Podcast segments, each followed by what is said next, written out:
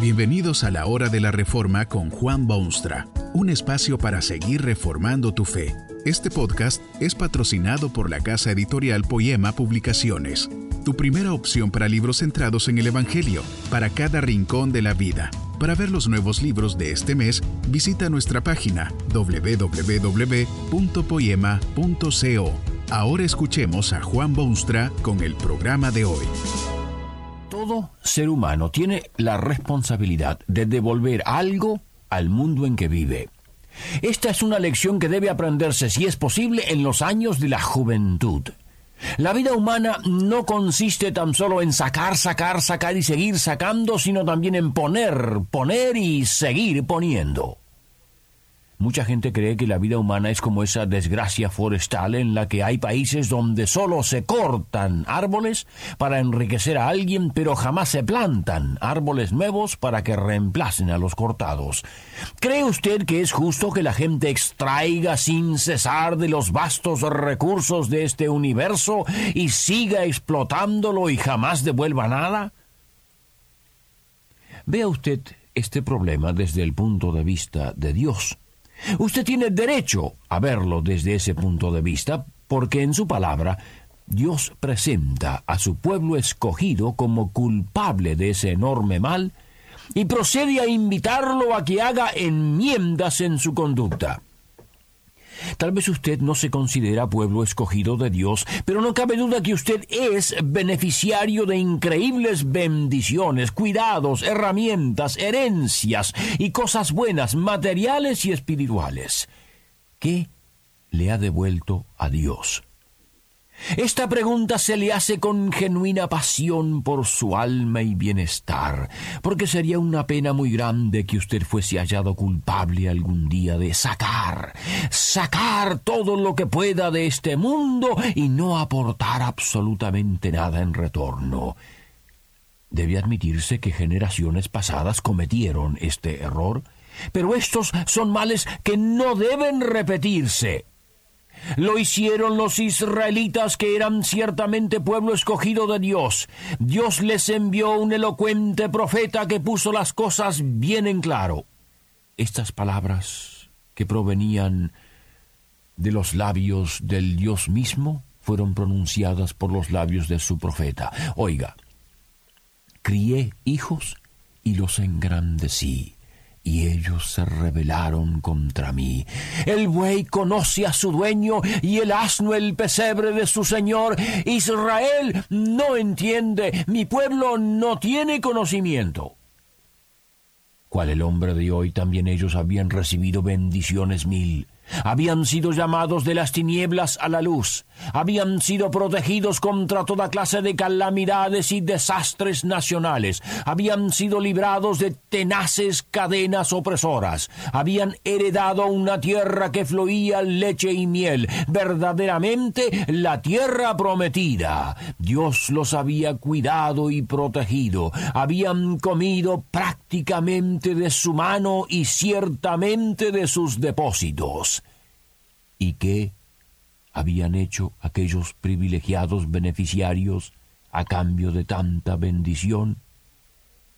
Justamente los errores que no deben repetirse. Hay una buena definición de esa conducta en los versículos 22 y 23 de esta misma profecía de Isaías.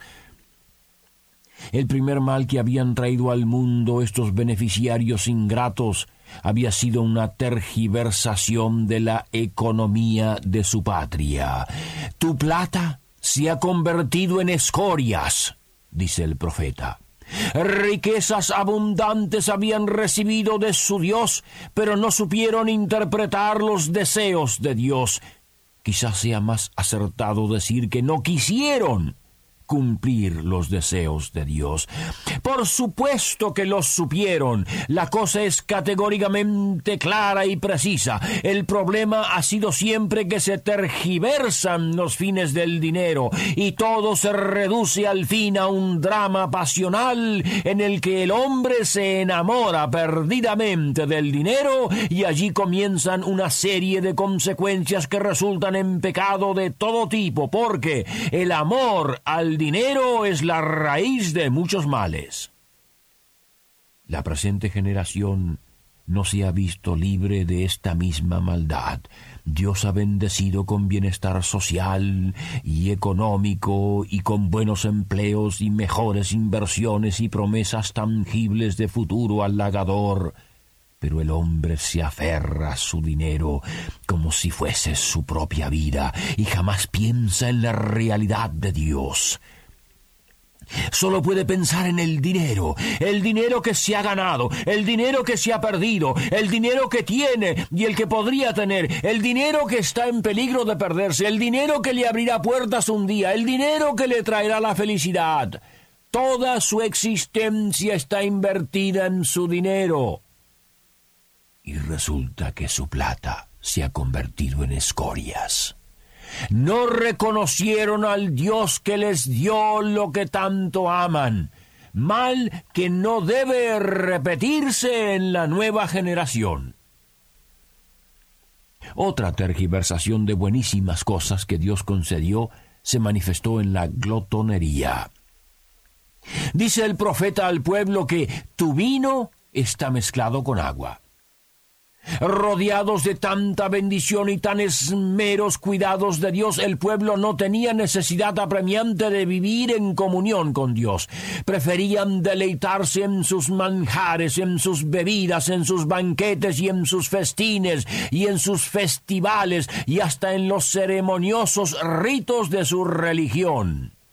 Su pesebre estaba siempre lleno por la mano generosa de Dios, pero ellos no conocen la mano que los alimenta, ni admiten el origen de todo cuanto tienen. Solo sacan, sacan y siguen sacando del mundo. Jamás se les ocurre poner, poner, poner algo de vuelta son verdaderos parásitos que pululan por los dominios de Dios, robándole todo lo que encuentran a su paso. Las cosas buenas de Dios las utilizan solamente para fines carnales, para la satisfacción de sus deseos puramente físicos. No hay lugar para Dios entre los que viven solo para comer y beber y disfrutar de todas las buenas cosas Dios les ha dado, un grande mal que no debe repetirse. Otra deformación común pero lamentable de las cosas buenas que Dios ha dado se encuentra en las esferas políticas u oficiales. Esto es lo que ocurrió con ese pueblo de Dios a quien el profeta les dice, Tus príncipes prevaricadores y compañeros de ladrones, todos aman el soborno y van tras las recompensas. En este mundo imperfecto se ha creado la necesidad de autoridades a todos los niveles, y Dios mismo ha hecho provisión para cubrir tan obvia necesidad. Y llegan los beneficiarios prevarican, es decir, pecan por encima del grueso del pueblo. Toda clase de prevaricación, mil formas distintas, pero todas ellas tergiversaciones del propósito de Dios. Se hace esta gente privilegiada compañeros de ladrones. Esta desgracia ha estado en el mundo desde su tiernísima niñez, ha estado con el mundo a través de su adolescencia, lo ha acompañado en su juventud y ahora en su edad de madurez no lo ha abandonado todavía. La gente oficial parece que tiene especial disposición hacia el compañerismo de quienes roban porque nadie los castiga. Pero no es solamente que esta gente especialmente privilegiada prevarica y se hacen amigos de ladrones refinados, sino que, por lo menos en aquel caso del pueblo a quien predicaba el profeta, todos aman el soborno. Tal vez no existen estas cosas en su cultura y su sociedad, pero es indiscutible que hay muchísimos lugares donde el soborno es el mejor recurso y la más provechosa fuente de entrada para quienes están en puestos de responsabilidad. cuán difícil se hace la vida y la convivencia cuando todo debe estar sujeto a sobornos de un tipo o de otro. Esto produce irremediablemente burocracias incontrolables, partidismo y juicios arbitrarios y mil dolores de cabeza para toda la sociedad. En esto de las funciones oficiales, el profeta agrega también que estos funcionarios que reciben bendición de Dios van tras las recompensas. Usted sabe que es muy fácil ayudar al que recompensa y dejar de lado el archivo de quien es meramente un ciudadano en necesidad de ayuda. Es preferible para el funcionario extender una mano comprensiva al que le da recompensa, mucho más preferible que dársela a quien viene con las manos vacías. Las nuevas generaciones tienen que hacer cuanto esté a su alcance para no repetir estos males, no perpetuarlos, no darles sanción o aprobación de ningún tipo. Son males que no deben repetirse. Tal vez está en manos de las juventudes corregir estos excesos del pasado. Finalmente, Quizá el más grande error que menos debería repetirse es el de las injusticias sociales o la indiferencia a las necesidades del prójimo. Decía el profeta de su pueblo que era modelo para el resto del mundo, no hacen justicia al huérfano ni llega a ellos la causa de la viuda. ¿Cómo puede Dios sentirse feliz cuando ve a sus criaturas ricamente bendecidas, pero totalmente indiferentes al prójimo que no ha sido tan ricamente bendecido? Tal vez todo esto le parece a usted distante y ajeno a su necesidad personal. No se siente responsable ante el futuro y el aporte que pudiera hacer a la humanidad y a su patria y a sus semejantes y a Dios. Usted recibe y recibe y seguirá recibiendo porque prefiere sacar y no poner. No diga que nada ha recibido y que por eso nada tiene que dar. Usted sabe que eso no es así. Dios le ha dado tantísimos bienes que no sería posible enumerarlos todos, desde el aire que respira hasta el más valioso talento de que usted es dueño absoluto. Dios dice que ha criado hijos, y los ha engrandecido, y ellos se han rebelado contra Dios. El buey con toda su pesadez y estupidez conoce a su dueño, y el asno, el asno, conoce el pesebre de su señor. Pero, ¿qué de usted? ¿Repetirá los errores del pasado en su generación? Que este mensaje nos ayude en el proceso de reforma continua según la palabra de Dios.